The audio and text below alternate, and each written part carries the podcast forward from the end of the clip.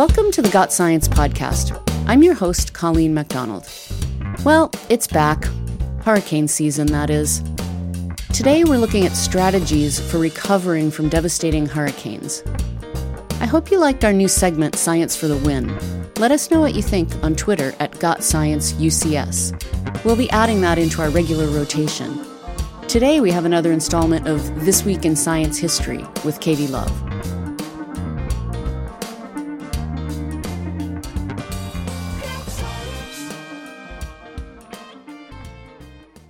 It's June, and we're about two weeks into the 2019 Atlantic hurricane season.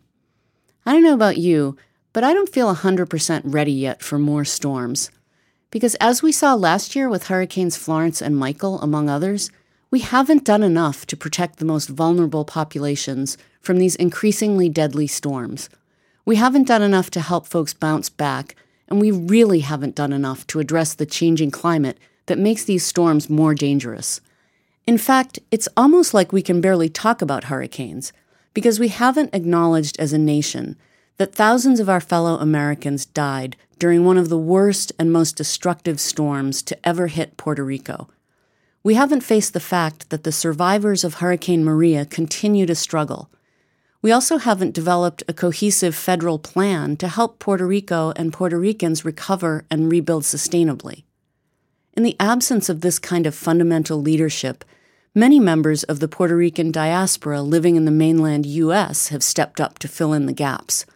And I'm very honored to have two such folks on the podcast to talk about sustainable recovery in Puerto Rico. Yanel de Angel is an architect working in Boston. She created the organization ResilientSEE, which unites people working in academia, nonprofit, and private industry to work together for recovery and resilience. And Ramon Bueno, who serves on the organization's steering committee, is a contractor who specializes in climate change and development and the economics of climate change. They talked about the definition of resilience, how switching from fossil fuels to renewable energy will only help if it's part of a larger strategy for recovery, and how their organization views recovery holistically, not piece by piece. Our correspondent, Abby Figueroa, has the story. Yanel and Ramon, welcome to Got Science. Thanks for being here with us today. Thank you for having us. Likewise, yeah. So, we're here today to talk about clean energy and some of the exciting developments happening in this um, sector. One of the things that's been in the news a lot is this movement towards 100% clean electricity. In the past couple of years, we've seen several states adopt this new goal. Hawaii, California, New Mexico and Washington State have all set goals for 100% clean electricity. And Puerto Rico announced that it too would reach this goal by 2050. What does having this type of goal mean for Puerto Rico and for Puerto Ricans who are still struggling to rebuild the grid after Hurricane Maria destroyed it? Well, it's a big uh, it's a big deal. It's a big stretch, uh, I, I, would say also because right now Puerto Rico uh, is mostly fossil fuels. You know, um, uh, there's some coal, oil, and gas, and maybe at most two or so percent renewables. The reason it's a stretch is, aside from those numbers, is that Puerto Rico, by law, was on the prior law, was supposed to have reached 12% renewables right around now, and it clearly did not. So it's going to require not just setting good goals, but changing the way things are done so that you meet those goals. If Puerto Rico had already set a goal and had missed it, do you think this is the right approach? Of, of setting these 100% clean energy goals, or is there something else that Puerto Rico or the other states should be doing? No, I think you need the goals so that you have something to be held against, you know, uh, uh, that you're you're trying to reach. But the key thing is, uh, and, and I hope that the crisis uh, makes the difference, is really institutional and political. Is having the the willpower to make sure that it's executed. And it's it's a very tricky thing because in Puerto Rico, the power utility uh, over the last several decades has gone from having completed tremendous job of electrifying the island to all of a sudden becoming captive to the alternating political parties naming boards of directors and executives and that kind of stuff. And that's led to stalemate and deterioration. So that's the challenge, changing things so that um, things can actually happen allegedly, that's what is part of the plan, right? They're tossing everything up and privatizing the uh, the generation and leasing the distribution and transmission. But that by itself is not a guarantee that it's going to happen. It really requires uh, just much more transparency, accountability, uh, participation from all sectors to make sure that it happens. Now, setting these goals is one thing, and actually making it happen and, and making the changes happen is quite another endeavor. Um, Yanel, I know that you went to Puerto Rico after the hurricane to help with disaster relief, and out of that experience was born an organization that you put together called ResilientSEE. Tell us a little bit about ResilientSEE and why did you see such a need for this group to be formed? ResilientSEE is a multidisciplinary platform. I like to call it a transdisciplinary platform. I have been told that word doesn't exist, but I think it should exist because it's really uh, the coming together of different uh, areas and expertises. So you have the private sector, you have the academic sector, you have nonprofit organizations at the service of communities of every scale. And we all come from different perspectives. Um, I think the problems that we are trying to solve are too complex to be solved in a silo. So therefore, my insistence in the transdisciplinary, where you're you're beyond disciplines. You're really trying to put yourself in someone else's shoes or expertise and see solutions from that lens so that you can find synergies to these very difficult uh, problems. So in the platform, we have everything from social client, uh, uh, social scientists, climate justice scientists, economists, architects, engineers, community capacity experts, all of these different components coming together to tackle whatever the problem is. Um, so the the things that we are really involved with kind of have this scalability component, which we think is important. And Ramon was speaking to you know the island and policies that affect island wide. We are also working at the level of municipalities and at the level of communities. Communities as small as 120, 175 dwellings and as big as a municipality or even the island. What did you see when you were there in Puerto Rico after the hurricane that inspired you to create this organization? So it was not just what I saw, uh, but also a transformation. Diaspora outside of the island, like Ramon, myself, and many others, and even people that have been there or empathize with the situation, were in the mainland feeling very, you know, how, how can I help out? Uh, I feel disconnected, yet I'm, you know, I want to help out. So that prompted the, the, the first trip. And in that trip, what I found was a sadness like nothing else seen before. And and I saw sadness that went so deep into a well just by looking at someone's eyes that you could tell something really had shifted and this was not just any other hurricane. This was a really a turning point in the history of the island. Um, and we saw communities that were completely dis- disfranchised, had no one to kind of root for them, and we were really drawn to those communities or municipalities that were in ba- basically had no money uh, and needed some guidance and strategic help. Um, yeah, so th- that was a very uh, important trip to solidify our commitment and to share with everyone that was, you know, back here in the mainland that had not have the opportunity to go there. You know, these are the conditions and they are dire and, and we need to come together. You know, we're here today almost two years later. What are the projects that ResilientSEE is working on that excite you? We have four main projects. The first one that we took on very early on was uh, the creation of a resilient manual for housing uh, available for free to homeowners across the island. That effort was uh, is led by Enterprise Community Partners. They are a nonprofit organi- organization that advocates for equitable and affordable housing. Right after Maria, I was very impressed because they were able to raise a substantial amount of money and they put all of that money uh, towards this project and they assemble an, an amazing group of people. Uh, we became technical partners in that.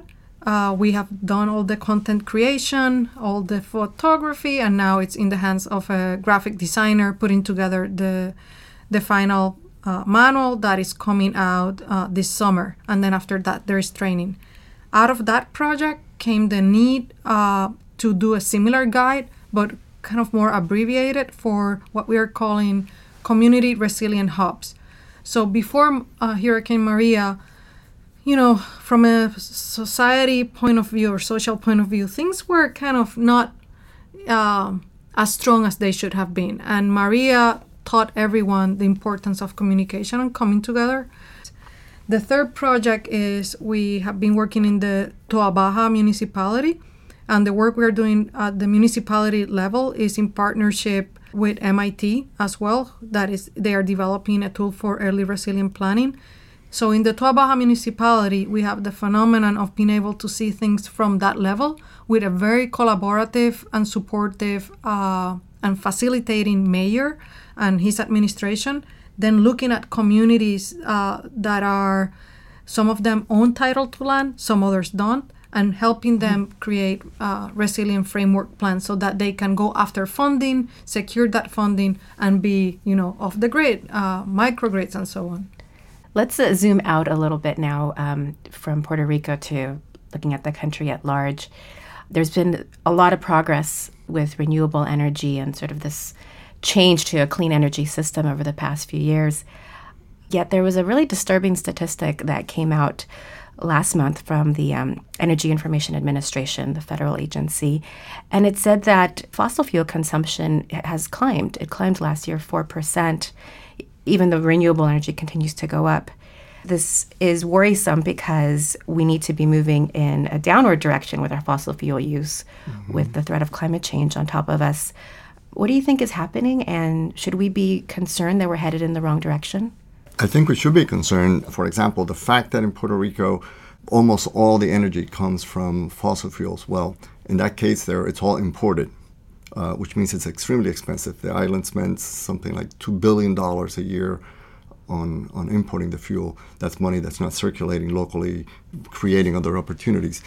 Almost all these plants have pollution that is not only the heat warming, you know, uh, warming effects that are causing, in the long run, all these other problems, but are communities that surround the plants all tend to have greater incidence of certain kinds of breathing and other uh, health problems, uh, which affect not only the community, but it's also a cost to them and to the society at large. That is replicable all over the, the country. From many different angles, there's an urgency really to getting a handle on this and finding uh, the way to transition. And, and the economics of it are becoming very positive to substituting the mix of uh, uh, energy sources, but the the economics of the business and politics of it are, are still obstacles, and finding a way to do it is, is important. We'll be back in a minute with the second half of our interview. The Got Science podcast is brought to you by the Union of Concerned Scientists. More at gotsciencepodcast.org. You can find us on iTunes, Stitcher, PRX, SoundCloud, and many more places where you can download podcasts. If you'd like a transcript or links to additional resources from this episode and a full bio of our guests, head over to gotsciencepodcast.org. And don't forget to connect with us on Twitter at GotScienceUCS, or you can connect with me directly at Colleen Got Last week was Sea Turtle Week, and I have a secret life working with sea turtle rescue and rehab. You can find out more on Twitter at Colleen Got Sci. Now let's get back to our interview.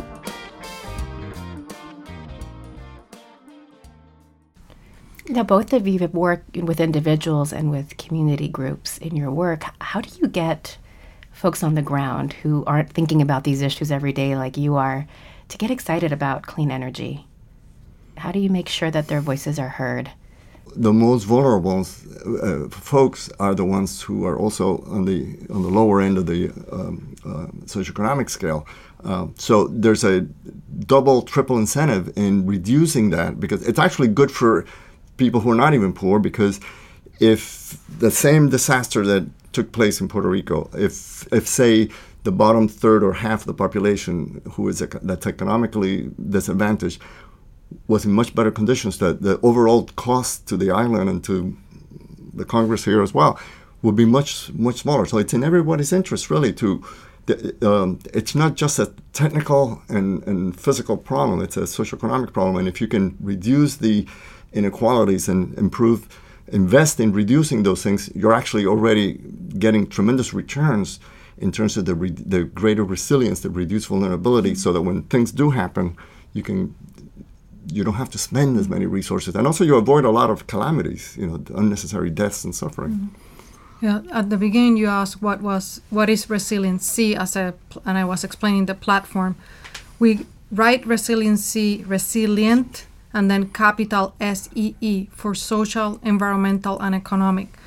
You cannot fix one thing; it's, it's, a system. You need to kind of see it holistically. I, I wanted to share with you. Uh, a story, and that is one of the communities we are working with said we, we were on this call and we were trying to understand what were the electrical needs of the community because we want to create a microgrid that is completely separated from the island grid.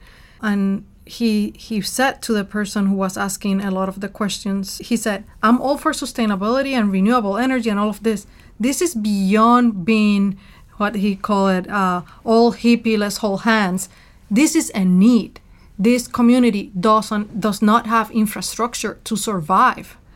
And I think in parts of the country where either mainland or you know many island nations you do have communities that kind of live out there and you need to provide some kind of way for them to sustain themselves uh, whether they are connected or not that's mm-hmm. another subject matter that you can uh, ramon can better explain but it's uh, yeah it's it's necessity we're at the point of necessity. It brings another interesting point. Recently uh, uh, folks at the university of puerto rico in Mayagüez have produced some reports analyzing the um, impacts of the hurricane on the electrical system in puerto rico. It's a very interesting uh, document. One of the authors also has been studying the loss of power, quantifying the, just what what's the scale of what happened, and it's very interesting. Uh, they, they they have a measure called customer hours of lost electricity. That way, you can compare the scale in terms of the numbers of customers. A customer is, a, is a, an account, so it's a household or something like that, versus also the duration. And what they found is that uh, to the time when the last connections uh, restoring of power was taking place, it was something like 3,000 million hours going back to the vulnerability, what they found is that a third of those lost hours impacted the 200,000 homes that were last restored power, people who had well over five months without power. Mm.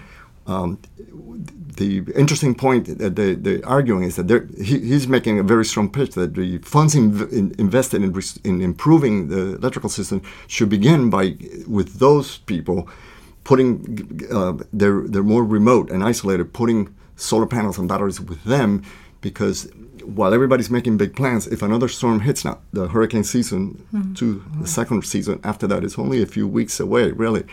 So those are the people who are the most vulnerable. So talk, talk about a productive investment is get those people uh, protected so that while you make plans that are going to take years, you've you've already reduced. You know, a third of the loss was 200,000 families, which is about 14% of all the customers. So talk about an inversion of the impacts were in, in disproportionately on them, but that's precisely where the investments should start, not with those who can afford to put improved systems and all that kind of stuff. So that's a, I think that's a, a good lens to see things through. I'm curious what you think individuals can do. What do you tell people who you know when they want to get involved with clean energy?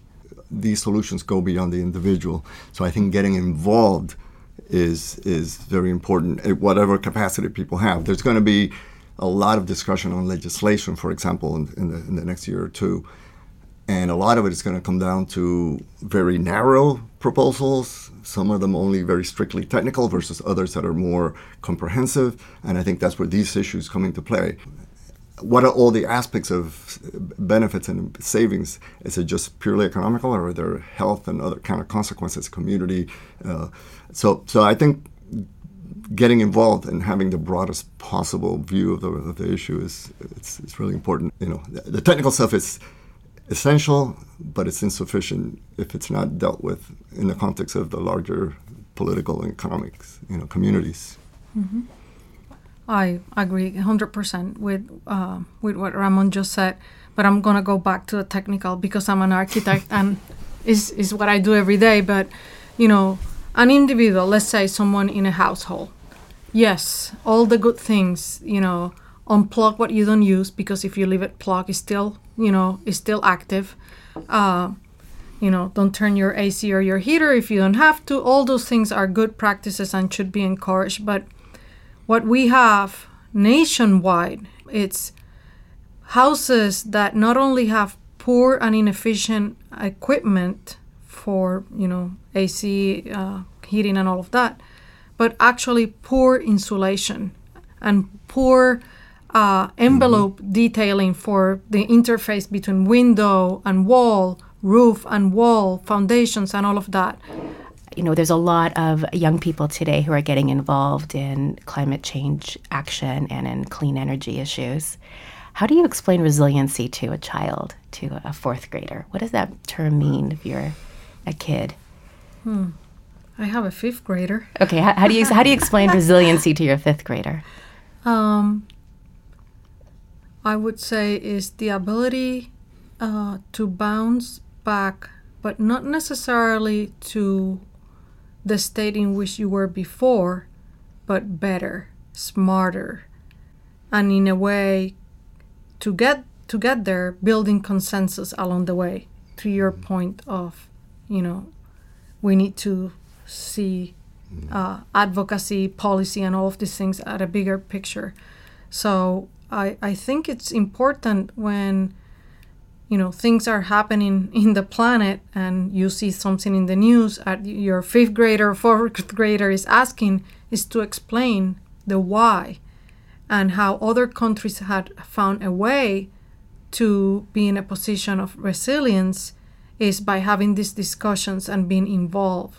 We were in um, the netherlands recently and I talked to my my daughter, who's the fifth grader, quite a bit about things that they were doing and how cool that you know you have all of these windmills and what do you think the windmills are doing? You know, they have to see it in a tangible way, and that it's something you know working with passive methodologies.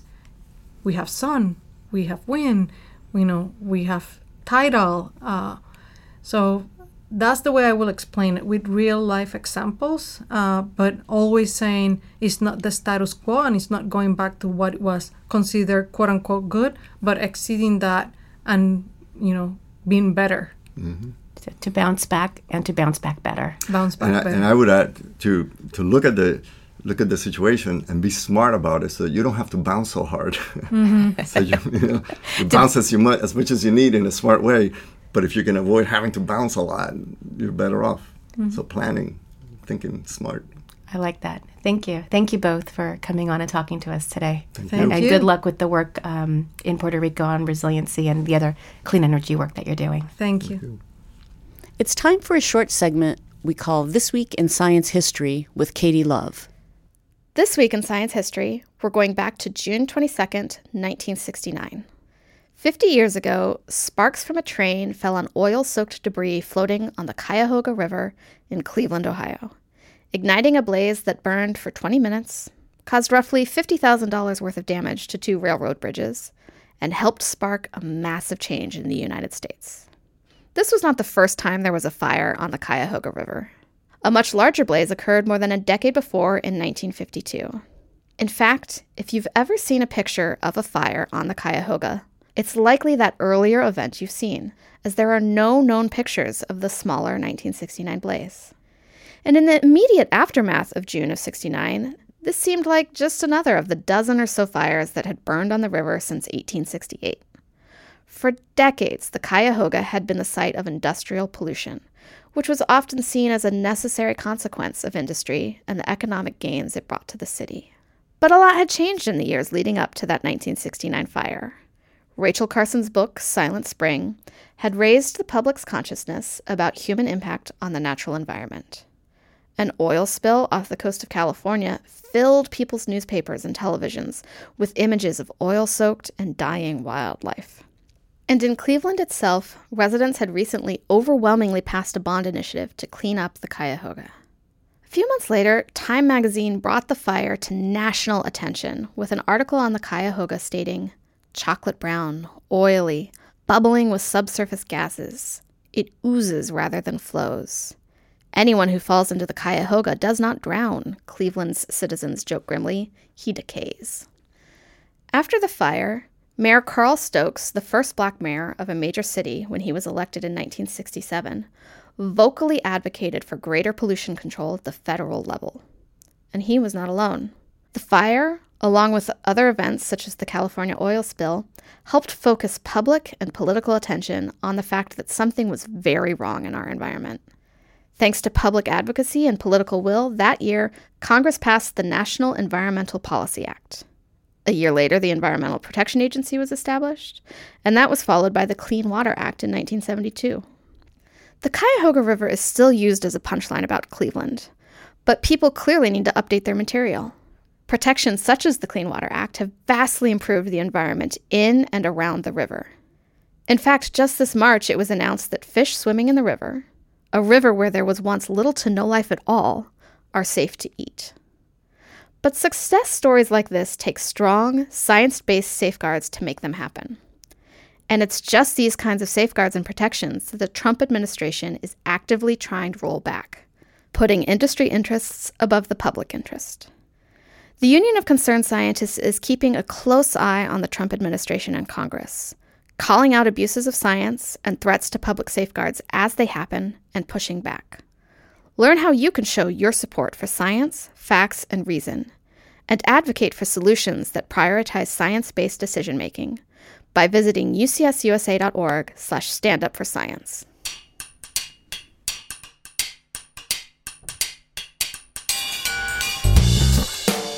Well, that's it for this episode of the Got Science podcast. Got Science is made possible by the 130,000 members of UCS, and especially our Partners for the Earth the 12,000 supporters who make monthly contributions to Stand Up for Science.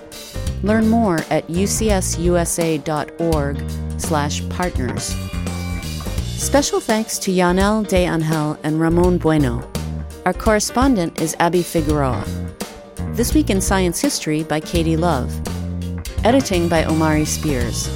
Additional editing and music by Brian Middleton. Research and writing by Pamela Worth. The Spanish version of this podcast was edited by Louis Castilla. Our executive producer is Rich Hayes, and I'm your host, Colleen MacDonald. Come find us on Twitter at GotScienceUCS or on my account at Colleen Got Thanks, and see you next time.